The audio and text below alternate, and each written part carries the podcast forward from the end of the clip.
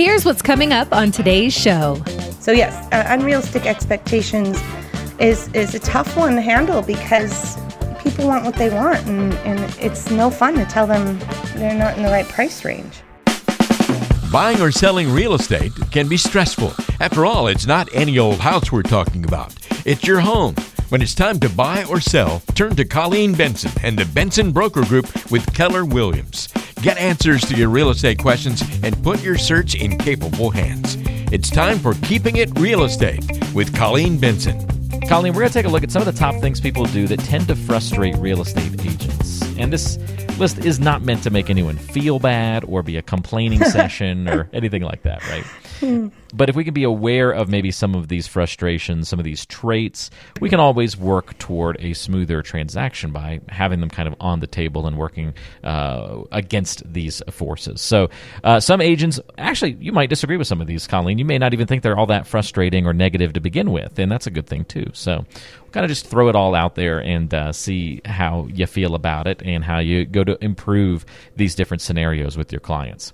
So, first of all, does it drive you crazy when you get a client who is not serious? Maybe they're approaching the process flippantly. Uh, do you feel like that's set up for negative outcomes? You know, this is what I coach my agents on all the time. It's we're there for our clients to provide the emotional stability that they may not have. And so maybe more of like a bring bring reality to the situation.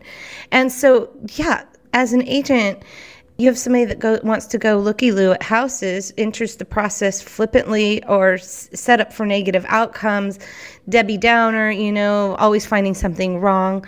Well, that's a challenge that presents itself to our skills and personality to you know, have a conversation with that client and turn it around. But yeah, the frustration or what do you call it, driving us crazy, that comes from a lack of I would say like a lack of skill on how to hmm. take that situation and turn it around for our client and and like let's put out the process and let's talk about the positives and how we can hopefully help that client with those negative negative outcomes.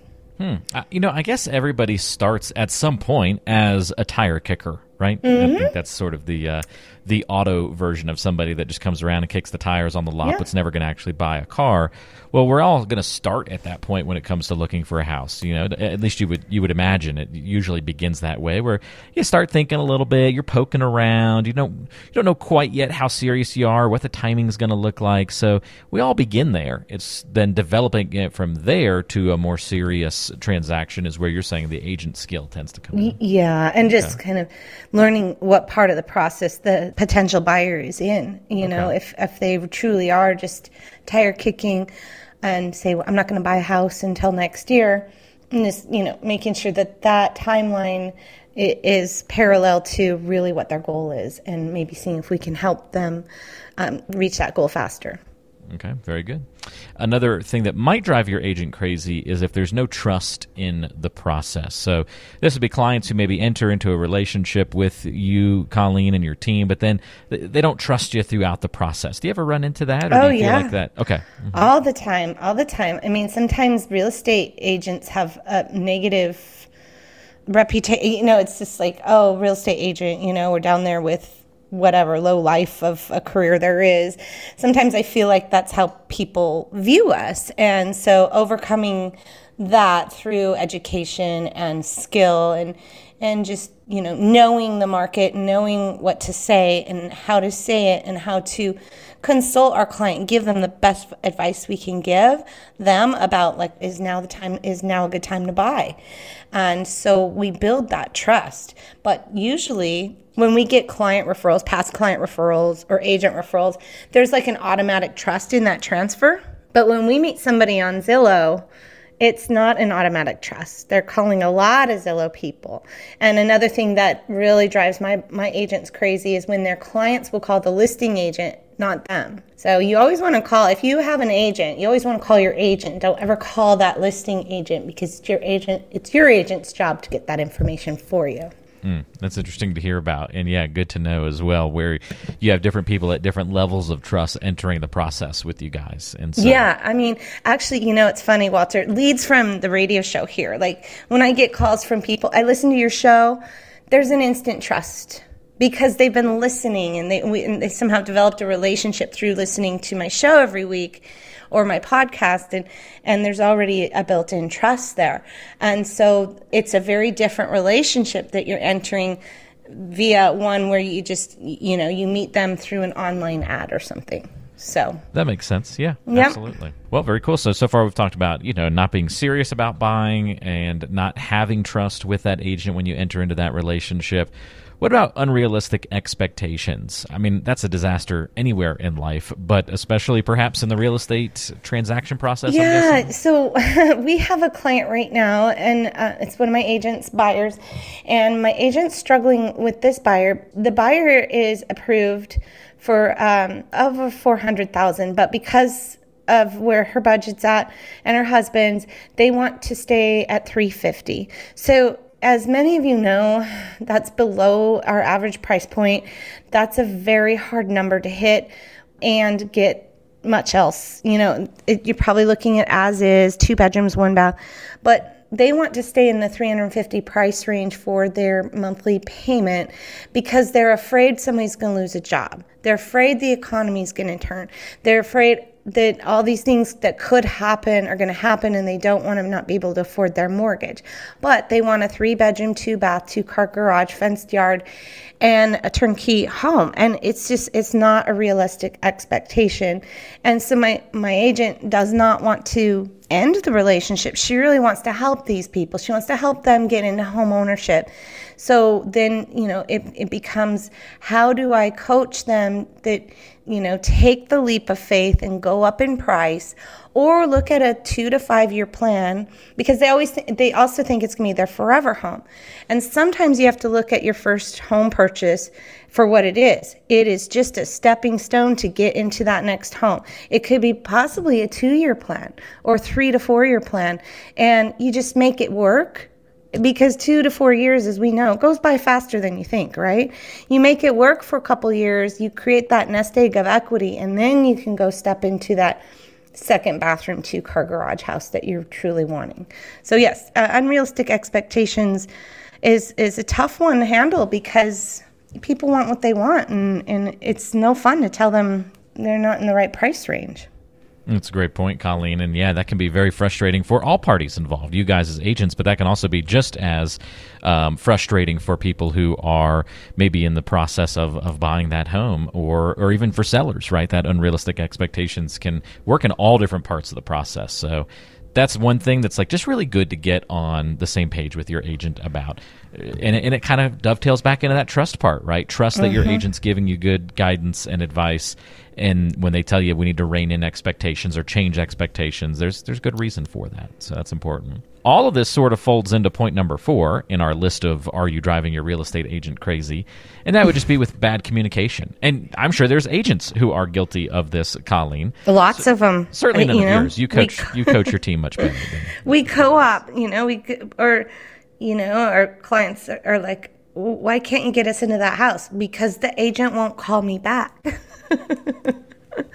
you know i have to talk to that agent to schedule the appointment the agents won't call you back so yeah that is a frustration all around it drives us agents crazy um, with with clients it drives us agents crazy mainly with other agents so um, I, have this joke that um, I like to tell. This is how I explain it with my clients. So, what do you like about communication? Well, we like you to, you know, check in with us. I'm like, okay, so what does that mean? Are, are you better with a text, a group text? Do you want to be emailed? Do you want me to text you and tell you I emailed you? Um, do you want me to text you guys individually or together? Um, do you want me to? Do you want a phone call a day, a phone call a week? No news is still news. You know, at what level do you does communication mean to you? Because everybody has a different level of what that means to them. Some people are like, "Don't call me unless you have good news," and then some people are like, you know, text me every day and let me know what's going on. So just finding that sweet spot with your client to know what good communication means to them is the key. Yeah, that's super important. So something you probably address right out of the gate. How Sure how, do. how best can we all communicate with one another? Yeah, what's the most important thing? Yeah. You know, if you ask if you ask somebody, um, what's the most important thing to you in our working relationship? First thing out of their mouth, always communication. So what does that mean? So and then and I'm like, okay, if I'm on a group text with both of you, don't forget that I'm on there. don't be like talking to each other and forget I'm on there. I've had that happen too. Oops. let's keep it. Uh, let's let's remember who's uh, copied on the text. Right, that's always important. But we, we we uncover so many things here on this show, Colleen. Especially additional life lessons. We'll file that under that one as well. Uh, last but not least, and this one's an interesting one. I'm I'm curious of your opinion here. If someone's just difficult, or maybe a bad personality fit, and, may, and maybe it's both ways, maybe it's one way. I don't know if it really matters to the discussion, but uh, do you ever sometimes just say, "Hey, we're not a good fit"? perhaps it's hard to describe exactly why that's the case. Although you could probably point to one of these previous four points as maybe Yeah. why number five is the case. How, how do you deal Um, with those? we've had we've had investors that we've had to end our relationship with because we didn't quite align with how they were doing business. Um, so there's been that situation. But this is one thing about working on a team that is so wonderful. It's almost like when you're sitting at a restaurant and you don't feel like you're getting attentive service. And then the manager stops by the table to check on the food and the service. And it's like, a manager check it's it's an opportunity for you to maybe saying you know the food is cold or the service isn't as fast as we were hoping you know if you have any like conflict of any sort. And so for me with my agents i make those check-in calls. It's kind of like the manager stopping by the table. So i will make a call to our client say hey how is it working with kendra? Is everything going well? Are you enjoying your experience working with her? And if i hear anything not that I do, but if I recognize that there's any sort of maybe personality conflict or timing, you know, Kendra's got her kids at night and I want to show, you know, whatever it is, then I might be able to match that client with a better fit personality wise or time availability wise with somebody else on the team.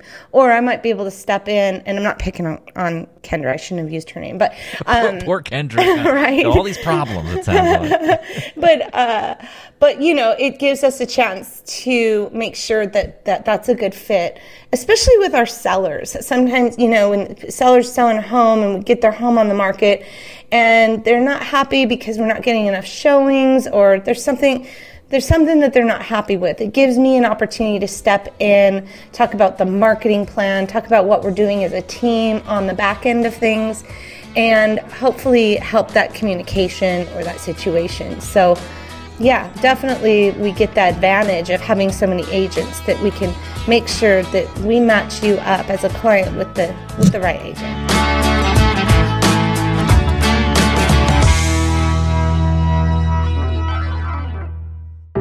The Keeping It Real Estate podcast is available on Apple Podcasts, Spotify, Google Podcasts, and most major podcasting apps. Don't forget to subscribe to the show so you never miss an episode. Just search for Keeping It Real Estate with Colleen Benson on your favorite app to find us.